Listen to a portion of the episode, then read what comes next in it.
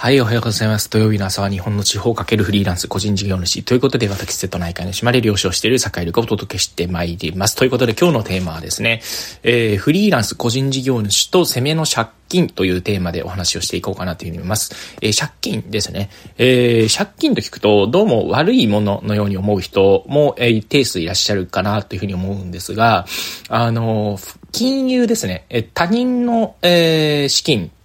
っていうのを、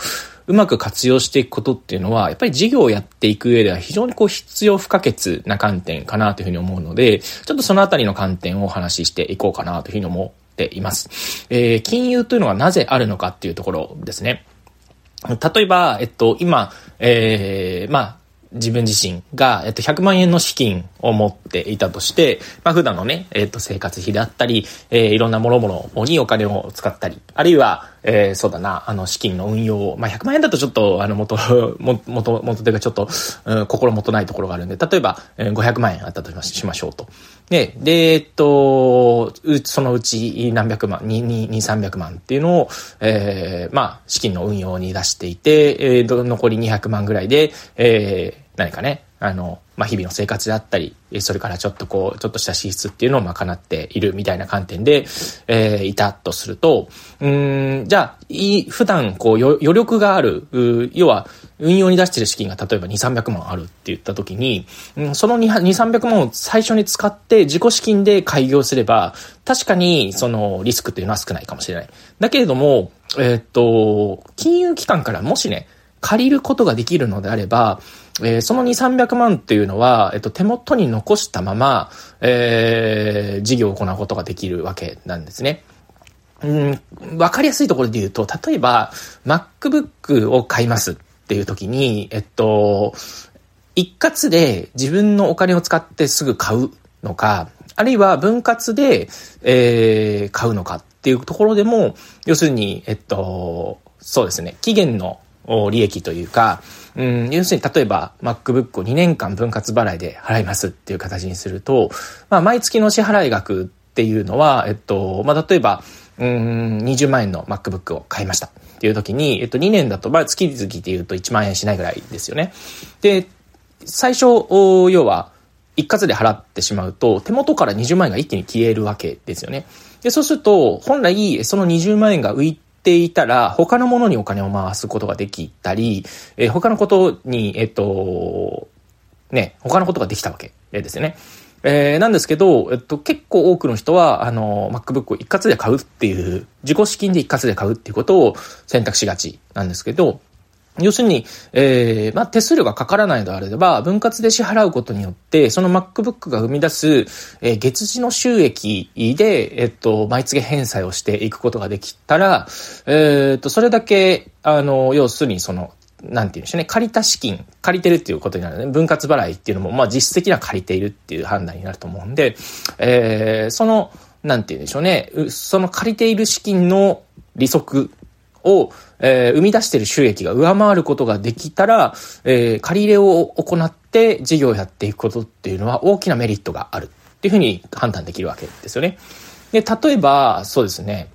あとは、そうだな。えっと、事業をやるときに、えっと、1000万円を、えっと、金利、わかりやすく言いますよ。わかりやすく、金利5%で買いますと。ね、でそうすると毎、えー、毎年、えー、利息ね、あのー、5%分の利息を払っていかなきゃいけない。ね。っていう時に、えっと、でも、5%以上の利益を、その1000万を使って、えー、借り入れた1000万円を使って生み出すことができるという判断ができるのであれば、借りてやるという選択肢ってのは当然あるわけですよね。で、借金というと、えっと、借りてしまった後に返せなくなると、えー、なんかね、あの、経営者の人が首をくくらなきゃいけなかったか、なんかそういうこう、うん、借金を苦にして自殺してしまったとか、そういうイメージがすごく、あの、あると思うんで、いや、借金っていうのは怖いものであるっていうイメージがあると思うんですけど、それはやっぱりね、あの、借りすぎてしまった場合です、場合ですよね。うん、借りすぎた場合ってていうのは、やっぱり当然返せなくなるリスクっていうのはありますし、えー、でも、手元にある程度資金がある状態で、さらにそこから借りると。最悪借り、えっ、ー、と、返せなく、事業から返せなくなったら、その手元の資金を使って返す。まあ、そういう選択肢っていうのもあるわけなんですよね。だから、今手元に自己資金でなんとかカツカツ払えるんだけどなっていう状態。例えば、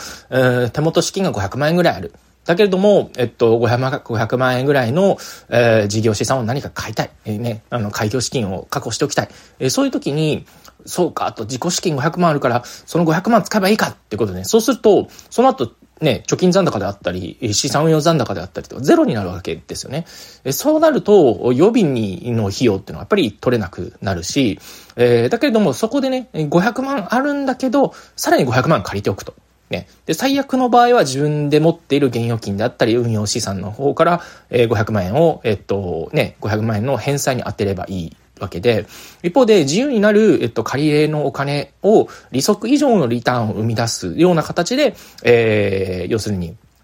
なんていうんですね、えー、事業をやっていく。そういう判断っていうのも、あの、一つ選択肢としてあるんじゃないかなというふうに思いますと。で、これがいわゆるそのレバレッジを効かせるということかなというふうに思ってますね。まあ、厳密に言うと、そうですね、総資総資産が、えっと、大きくなるので、えー、自己資本ですね、え。自分の自己資本で生み出す利益の利益率が上がる。これが、まあ、正しいレバレッジの、まあ、定義なんですけど、まあ、あの、簡易的に言うと、まあ、なんていうんですね、今みたいな話っていうのがレバレッジ効果って言われる借金の効果ですね。借金をすることによる効果ですね。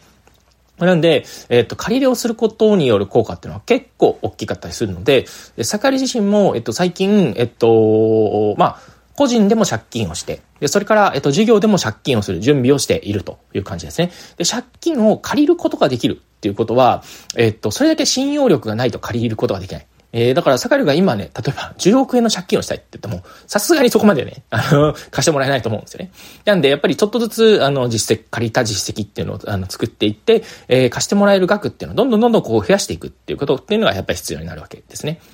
で、えー、まあ、事業資金で言えば、サカル自身は工場兼、工場というか、うん、農産物、海産物の加工場兼倉庫を、そうですね、予算で言うと1000万ちょっとかな、1200万ぐらいかかると思うんですけど、えー、それを借り入れで、えっと、まあ、作ろうかなというふうに思っています。で、これも、確かに自己資金で、まあ、建てようと思えば建てられる。なんですけど、えー、建てようと思えば建てられるんですけど、その自己資金を、えっ、と、ほぼ、なんて言うんでしょうね、あの、大幅に自己資金を目減りさせてまで、えー、その倉庫を建ててしまうと、その後何か不足の事態が起きた時に、現預金が全くないっていう状態になってしまうわけなんですよね。なんで仮に現預金がその水準あったとしても、えー、借りる。ね、借りることで、えー、その事業のね、金利がだから多分2%ぐらいになるのかな？えー、2%ぐらいだったとしても2%以上、えー、の、えっ、ー、と、利回りがその事業から得られたら、えー、当然ね、借りてやってよかったっていうことになるわけですよね。うん。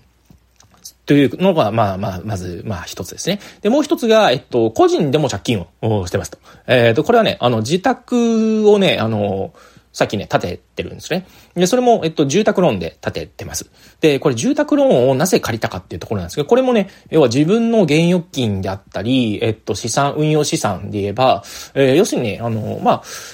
全額自己資金をもうね、全部出せば、まあ、あの、買えないことはない。っていう状態だったんですけど、でもね、えっと、まあ、要するにそ、そこで住宅ローンを借りて35年借りられるってていう、えー、借金ってなかなかないんですよね。34年、5年間ずっとこう、なんていうんですね、分割で返済をさせてもらえるっていうことっていうのは、うん、住宅ローン特有のものであるし、しかも、えっと、盛り自身の場合は個人事業主であり、フリーランスであり、で、えー、自宅で仕事をする機会っていうのも結構多いんですよね。まあそういう意味で言うと、やっぱり仕事場に課金するっっていう意味合いで、仕事場に課金するために、えー、だけれども自己資金で課金をするのではなくて、えー、借りた資金で課金をする。で、そして、えー、その課金、えー、課金した、えー、他人資本で課金したものを、えー、元手に、えー、より高いリターンを求めていく。まあ、こういうことっていうのを大事にしていこうかなというふうに思っています。まあ、その他にも、えー、当然ですね、あの、今からは、あの、まあ、ソーラーパネルであったり、えー、それから、かまど、えー、そして、えー、井戸みたいな形で何かあっても、えっと、事業であったり、まあ、生活っていうのが止まらないような、そういうね、ちょっとね、オフグリッド化みたいなのもしていこうかなというふうに思って思っていて、まあ、そのあたりのところっていうのね、あの、借金を活用しながら、えー、進めているという感じです。えー、ということで今日はですね、えー、フリーランス個人事業主と攻めの借金についてという話をしてみました。なんで分割払いであったり、えー、借り入れ、えー、このあたりっていうのをうまく活用していくこと、これは個人事業主フリーランスにとっても結構大事になってくるんじゃないかというお話でございました。はい。それでは皆さん、良い一日をお過ごしください。